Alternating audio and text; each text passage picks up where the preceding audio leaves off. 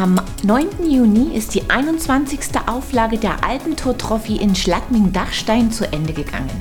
Wir zeigen euch die schönsten Bilder. Den Anfang macht in dieser Episode aber der Test eines leichten Cross-Country-Fullies von Coratec. Das Revolution iLink SL Factory ist das Topmodell der Baureihe.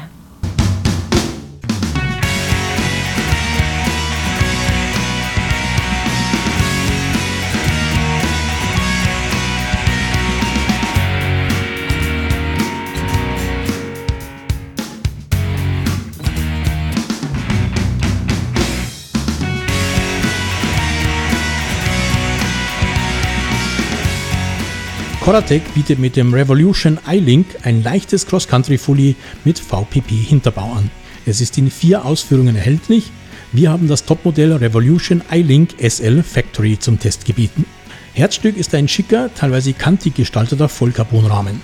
Der Hinterbau bietet 100 mm Federweg, sein Inside-Link-System hat einen virtuellen Drehpunkt und ist auf gute Antriebseffizienz ausgelegt. Züge und Leitungen sind innen verlegt, Details wie der Schlagschutz an der Kettenstrebe und der großzügig dimensionierte Bereich des Innenlagers gefallen.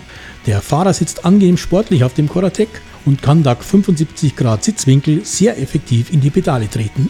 So beschleunigt das sehr leichte Revolution mühelos.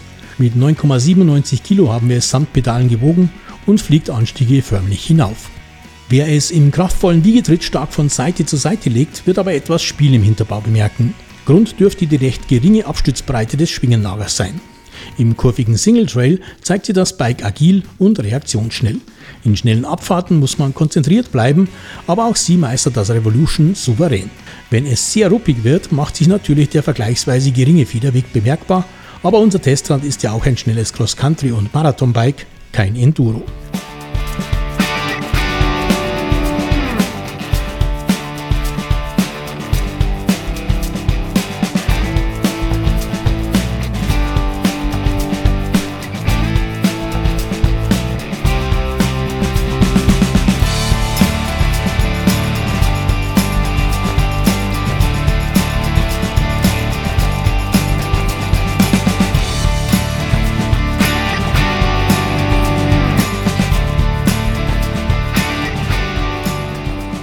Coratec hat den schicken Rahmen bei diesem Topmodell mit namhaften Parts vom Feinsten aufgebaut. Die DT Swiss XRC 1200 Spline Laufräder sind leicht und steif zugleich. Die Schwalbe-Kombination aus Racing Ray vorne und Racing Ralph hinten steht einem Cross-Country-Bike gut. Beide rollen ausgezeichnet und bieten auf typischem Terrain gute Traktion und Halt. Die Fox Feeder Elemente liegen auf Factory Niveau der Float DPS Dämpfer und die 32 Float SC Gabel mit 100 mm Federweg arbeiten rundum überzeugend. Keine Schönheit am Lenker ist aber der Remote-Hebel der Gabel, den wir, auch das XC-typisch, regelmäßig genutzt haben. Mit dem flachen Lenker Turnstange und dem 80 mm langen Vorbau Geiles Teil kommt das Cockpit von Tune. Der Leichtbauspezialist steuert auch den Sattel und die Sattelstütze bei. Lediglich bei diesem Topmodell verzichtet Coratec auf eine Vario-Stütze. Das spart Gewicht und auf manchen Rennstrecken mag man sie auch nicht vermissen. Wir haben es an der einen oder anderen etwas technischen Stelle aber schon getan. Eine Nachrüstung wäre aber kein Problem. Mit der XX1 Eagle Gold kommt der Antriebsstrang von SRAM. Magura steuert mit den MT8 die kräftigen Bremsen bei, mit 180 mm Scheibe vorne und einer 160er hinten. Das schicke Paket hat aber seinen Preis. 8.499 Euro kostet das Coratec Revolution iLink SL Factory. Dafür gibt es ein super leichtes, agiles 29er Fully, kletter- und beschleunigungsstark und sehr auf den Einsatzzweck Cross Country und Marathon fokussiert. Wer eine schnelle Race-Rakete sucht, wird mit diesem Modell bei Coratec fündig.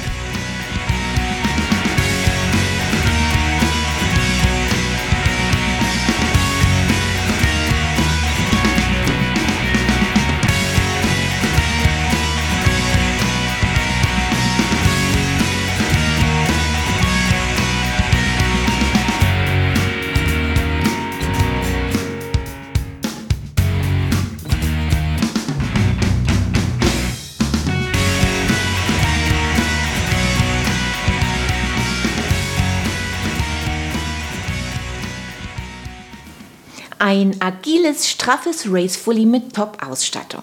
Ich begrüße euch zur 343. Episode von Bike TV. Bevor wir mit den Highlights der Alpentour Trophy loslegen, gibt es einige News. Schnellere Schaltvorgänge, smartere Schaltschritte und eine noch präzisere Kettenkontrolle verspricht SRAM mit den neuen Downhill-Gruppen. Die X01DH und die günstigere GXDH verfügen über jeweils sieben Gänge. Die leichten Mini-Block-Kassetten machen zwei Zähne Unterschied zwischen den einzelnen Gängen. Prose bietet erstmals drei eigene Displays an. Dies sind mit allen Prose Drive Motoren kompatibel, richten sich aber an unterschiedliche Nutzergruppen. Das Portfolio reicht vom minimalistischen Display Remote über das Display Allround bis zum Display Zentral für City- und Trekkingbikes. Shimano setzt bei der neuesten Generation der Deore XT und der SLX auf Zwölffach Performance. Beide Gruppen sind wahlweise mit Ein- oder Zweifachkurbel erhältlich und bieten auch sonst zahlreiche Auswahlmöglichkeiten. Für die XC gibt es auch zwei neue Laufradsätze. Mehr Informationen dazu und viele weitere News findet ihr auf unserer Homepage. Und jetzt zeigen wir euch den Bericht von der diesjährigen Alpentor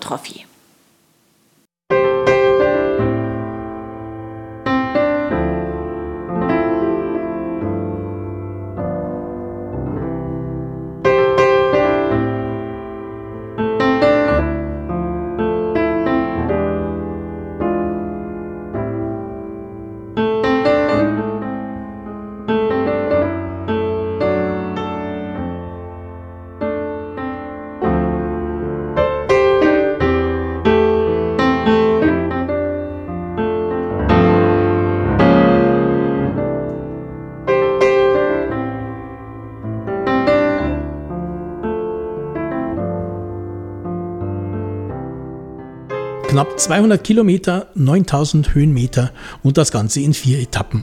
Auch bei ihrer 21. Auflage wartete die Alpentour Trophy mit anspruchsvollen Strecken auf die Teilnehmer. 400 an der Zahl aus 30 Nationen standen am Start von Österreichs größtem Mountainbike-Etappenrennen. Darunter der dreimalige Marathon-Weltmeister Alban Lakata, der letztjährige Gesamtzweite und Sieger von 2017 Daniel Geismeier und dessen Teamkollege Jochen Kees. Das Elitefeld der Frauen führte in diesem Jahr Sabine Spitz an, die unter anderen Trophäen auch drei olympische Medaillen ihr eigen nennen darf. Sie hat im vergangenen Jahr ihren letzten Cross-Country-Weltcup bestritten, ist aber nach wie vor im Marathon aktiv. Die erste Etappe führte über 63 Kilometer und 2500 Höhenmeter. Aufgrund der noch sehr winterlichen Landschaft auf über 1600 Metern wurde sie um 7 Kilometer und 600 Höhenmeter verkürzt.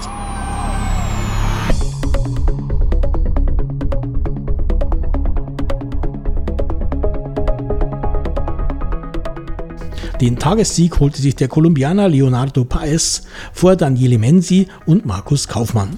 Bei den Damen setzte sich die Belgierin Gita Michiels gegen Maria Nisi und Grete Steinburg durch.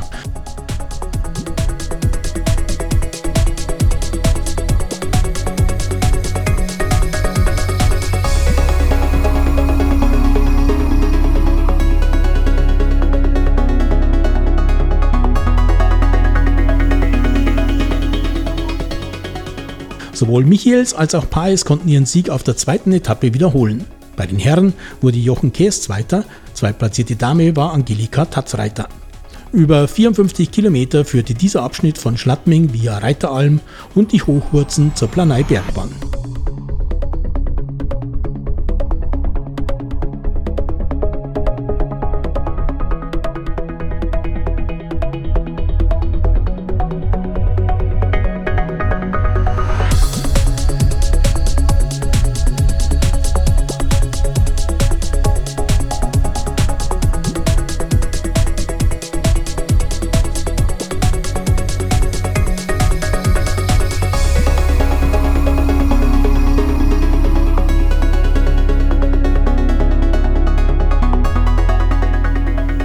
Den Damen gab es auch auf der dritten Etappe das gewohnte Bild, Gitta Michels oben auf dem Treppchen.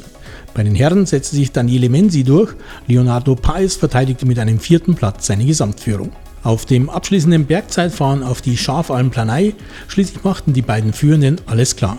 Paes gewann vor Diego Cuervo und Daniel Geismeier die Etappe. Michels genügte der zweite Platz hinter Maria Nisi und vor Stefanie Dorn zum Gesamtsieg. In der Gesamtwertung folgten Daniele Menzi und Diego Cuervo auf Leonardo Paes, bei den Damen Maria Nisi und Angelika Tatzreiter auf Gita Michiels. Sabine Spitz wurde Sechste. Bei den Herren fuhren Käs und Geismeier auf die Plätze 5 und 6, Alban Lakata wurde Neunter.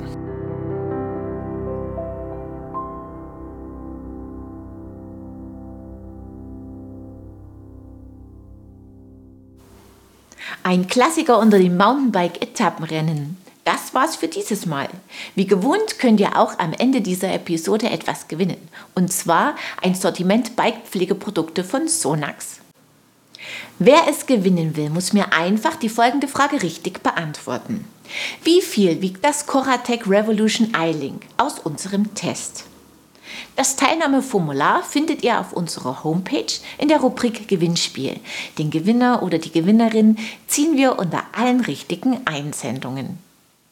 Die Energy Bars von Xenofit aus der letzten Sendung kann sich Bettina Koch schmecken lassen. Herzlichen Glückwunsch! Wir sehen uns ab Mittwoch, den 26. Juni wieder. Unter anderem seht ihr dann interessante Neuheiten von Bosch E-Bike Systems. Ich freue mich, wenn ihr wieder reinschaut. Bis zum nächsten Mal. Ciao und auf Wiedersehen.